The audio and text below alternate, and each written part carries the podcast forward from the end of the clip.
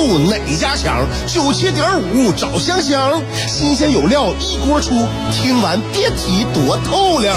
你煮画面，香香给你握俩鸡蛋；你打麻将，香香拆听给你点炮；你玩王者，香香负责给你码人；你喝闷酒，香香给你加俩硬菜，再陪你对饮成双。没错，娱乐香饽饽就是这么贴心，就是这么带感，就是这么下饭呐！年的欢声笑语，十年的与你相伴，梦想成为经营快乐的百年老店。古人有诗赞之曰：“娱乐香饽饽，越听越雨左。”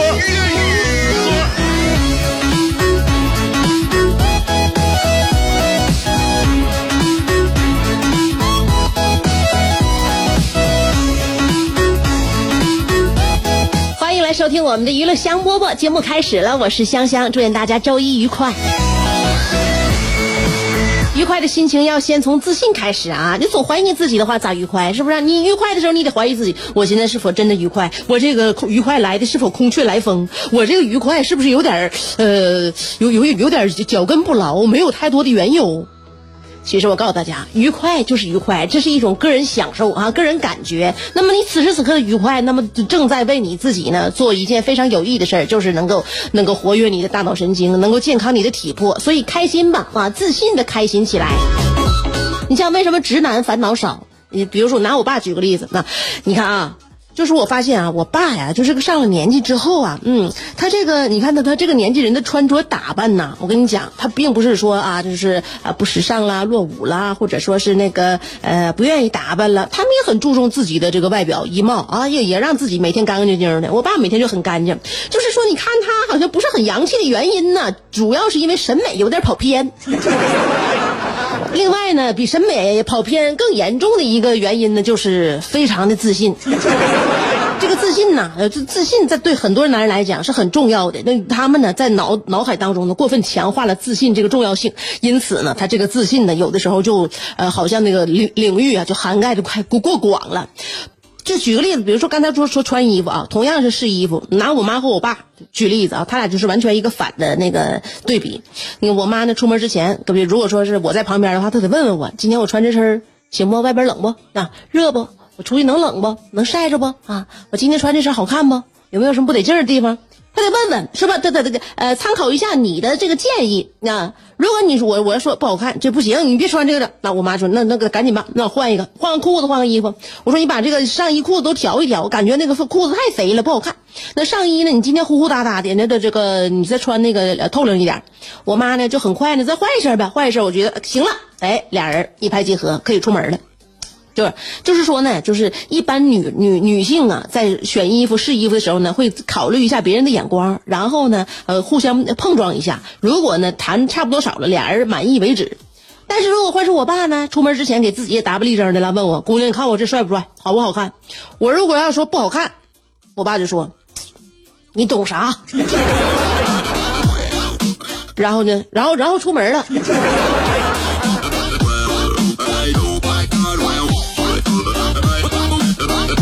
哎，我再说一个小孩穿衣服的事儿啊，我儿子啊，我从他穿我说他穿衣服事儿吧，我得从他吃大樱桃开始。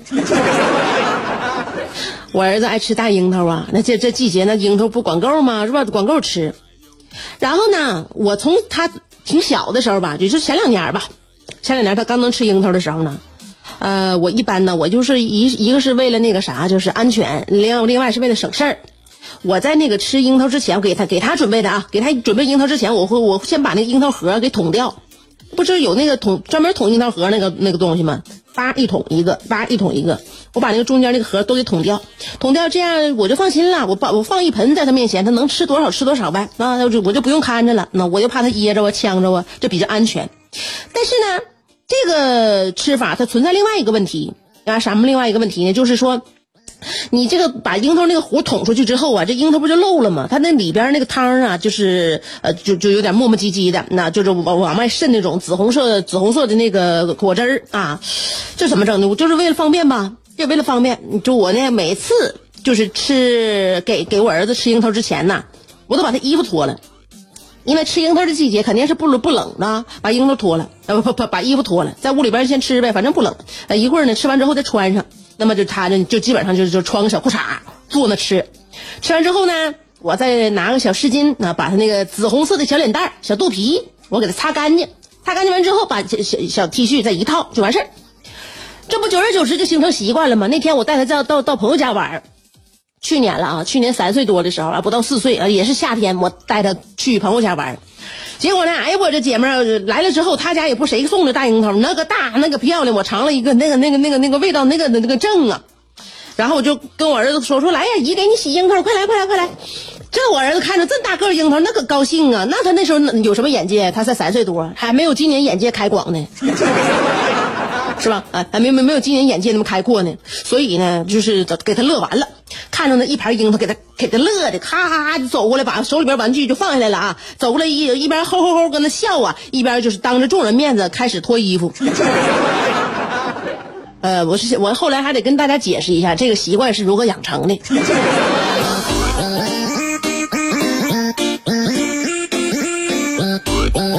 这我朋友一看，你哎呀，你儿子这一看这大樱桃，看来是要动真格的呀。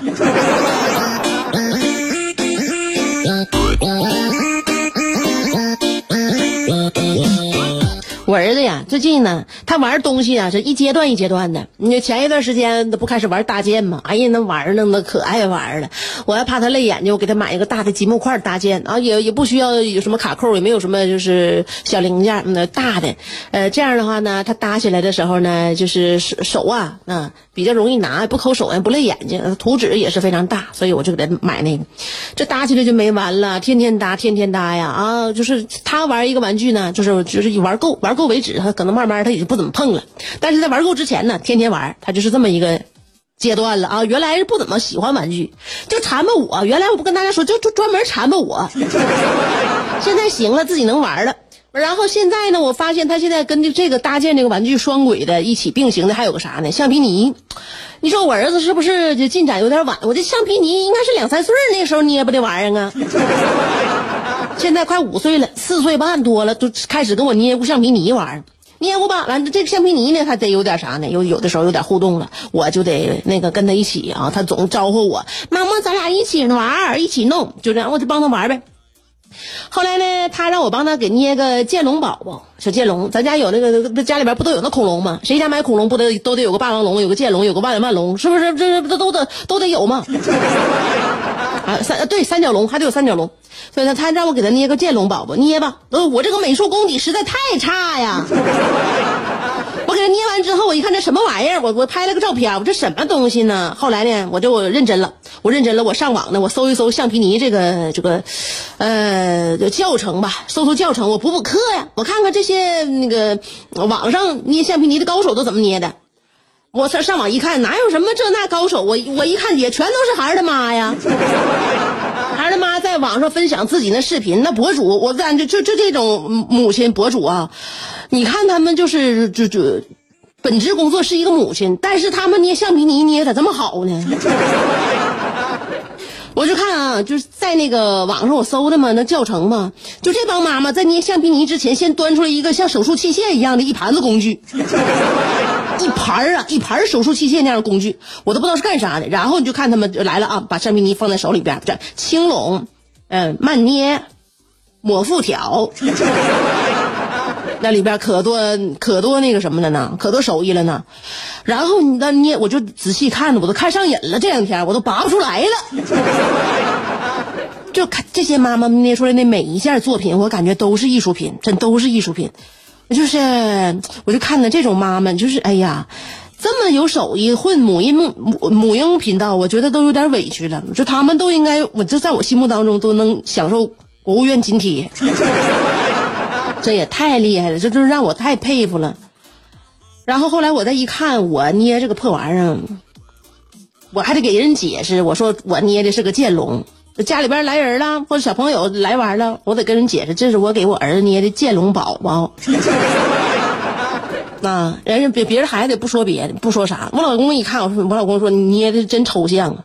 所以呢，我就觉得啊，我跟我老我跟我儿子说了，我说当一件事情在你脑海当中啊，你把它呈现的没有那么具象的时候呢，我认为呀、你跟那些就是就具体表现手法的那些人比，你是咋比不过的。我说妈，告诉你啊，咱不管这个叫剑龙宝宝了，我们给他起一个莫名其妙的名字。我我我儿子看我那小眼神我看他就就挺莫名其妙。我说儿子，这妈妈给你捏这个，你就不绝对不能起剑龙宝宝。你这个起剑龙宝宝，咱们这个就是一看这就是一个失败品。咱给他起一个名，比如说呃，起一个叫呃查拉图斯特拉如是说，我送到国际上没准能得个奖。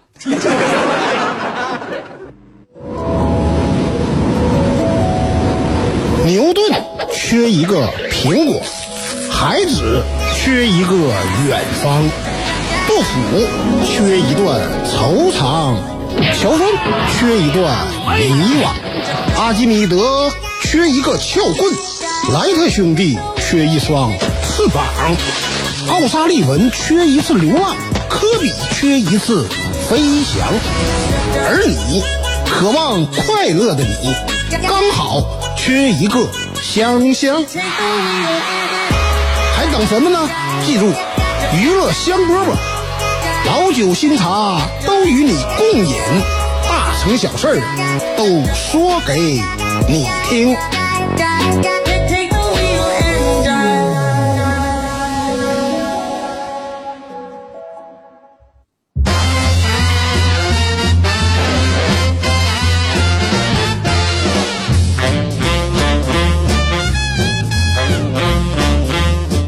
养孩子，我就总结呀、这个人呐，负债负债之前呐，这个人生都是虚幻的人生。负债呀，你知道什么叫负？就我就认为生个孩子之后，就相当于自己欠了一笔债呀，你就得还他，啊，你得天天的付出。就是说你，你生完一个孩子之后，你就这就是什么呢？你就欠他的，啊，不是说欠孩子的，就是就你得，这就相当于你得往里投入了啊。你得你想盖一个大楼，你得那个你得挖地基，然后呢，你还得有那建筑材料啊。你想呢，种植一片这个这个果园啊，你得那个播种，你还得灌溉。这就生完一个孩子之后呢，不是说你欠他的，不是说他管你要啥，但是你就生完一个孩子之后，你就得准备着手有采取劳动，采采取行动啊，采取付出辛苦和这个精力，就是这样的啊。所以这就叫负债。没有负债啊，我感觉啊，就包括钱这方面也是，就是个我很多小年轻的啊，也没结婚呢、也没有孩儿啊，就感觉账户里边哎呀趴着一点点存款，就能够有一种哎呀我很有钱的错觉。哎呀，我跟你说，这都真的真的是错觉。嗯，还有一些人我觉得更逗，本来就月光族，剩不了几个钱，也没有存款，俺发了工资就敢去买三万块钱的相机。啊，买两万块钱包啊，买六千块钱的皮鞋。如果说呢，就是工作呃环境比较好，你这个月提成稍微多一点儿哎，出门你看他坐飞机就开始买头等舱机票了。一般情况下，像这种人呢，就遇着个假期呀、那就走起，马尔代夫、大溪地走起啊，伦伦伦敦啊，走起。如果他身边的对象跟不上他生活质量的话呢，那他肯定就瞧不起人家呗。就是说，这种病，这种病怎么治？我跟你讲，非常好治，去负债，效果立竿见影。哎，怎么负债？比如说，你有一百万的存款，你买三百万的房，啊，你有三百万的存款，那你买九百万的房，你就咔嚓一下欠银行几百万，你就整个人呐，整个人立马你就正常了。老正常了，就特别正常啊，踏踏实实的赚钱吧，特别务实啊。每个月呢还得这个那个还房贷啊，你就奔波操劳，你再也不用瞧不起劳动人民。所以买房生孩子，这就是真实的人生。真实的人生永远都是负重前行。欢迎来到我们成年人的世界。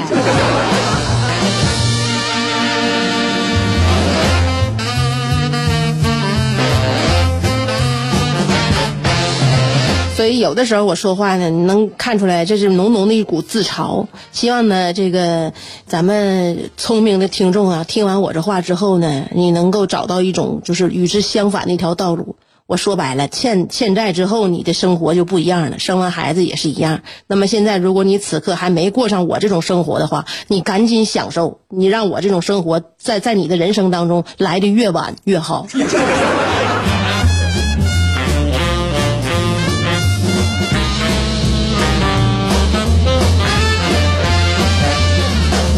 但有些人呢，欠债不还，你知道吗？我说一个远点的啊，呃，那个这个月十八号，那个上个月上上上个月十八号，土耳其有一个媒体曝光一段视频，我看那视频了。那个视频呢，就是是土耳其的爱登省一个男一个男男的吧，就在高档餐厅吃完饭之后呢，就是发现账单价格太高，他就想拒付，多少钱呢？人三百三十三百三的土耳其里拉，也就大概三百呃三百四十块钱人民币吧，就这样的。那他他当然他觉得这个价位很高，当地觉得这个价位也挺高。然后呢，这个男的就和服务员发生短暂的争吵之后呢，他就跑出餐厅了，跳进了爱琴海。他不想死啊，他不想死，他他想跑。啊，他想跑，他跑的方式是游，嗯，游向二十七公里以外的这个希腊萨摩斯岛。那餐厅工作人员就报警了，因为这事儿解决不了，工作人员他没有那魄力跳跳爱琴海。报警，那然后呢，这个警察来了之后，这名男子呢就在距海岸三公里处被捕获啊，被被就是被捕啊。这哥们儿，我估计可能是当时呢，他肯定是游泳的体，这个身体的体能是有的，因为他肯定知道自己这两下子，估计是想游二十七公里，消耗在这个餐厅吃的食物来销毁证据。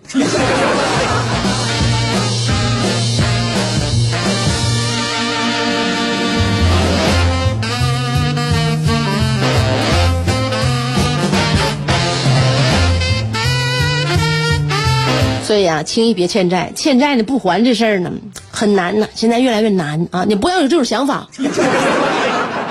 哎，所以呢，尽量那就不欠呗，是不？我们这无债一身轻多好啊，是不是？现在单身的没生孩子的啊，我记住，永远记住此时此刻的快乐，因为你如果如果你改变你的人生嗯嗯方生活方式的话，那你现在此时的这种感觉啊，你就会在未来一段时期觉得非常非常的珍惜而珍贵。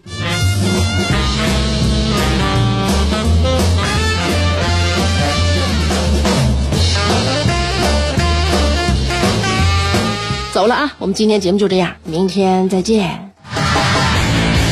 据热心听众反映，常听娱乐香饽饽的人，鸟枪换了炮，骑马又坐轿，巨力换宾利，酒足又饭饱，抱得美人归，招财又进宝，飞象能过河，自摸不点炮。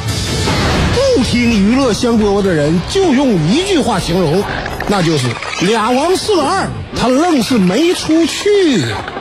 娱乐香饽饽，欢迎继续收听。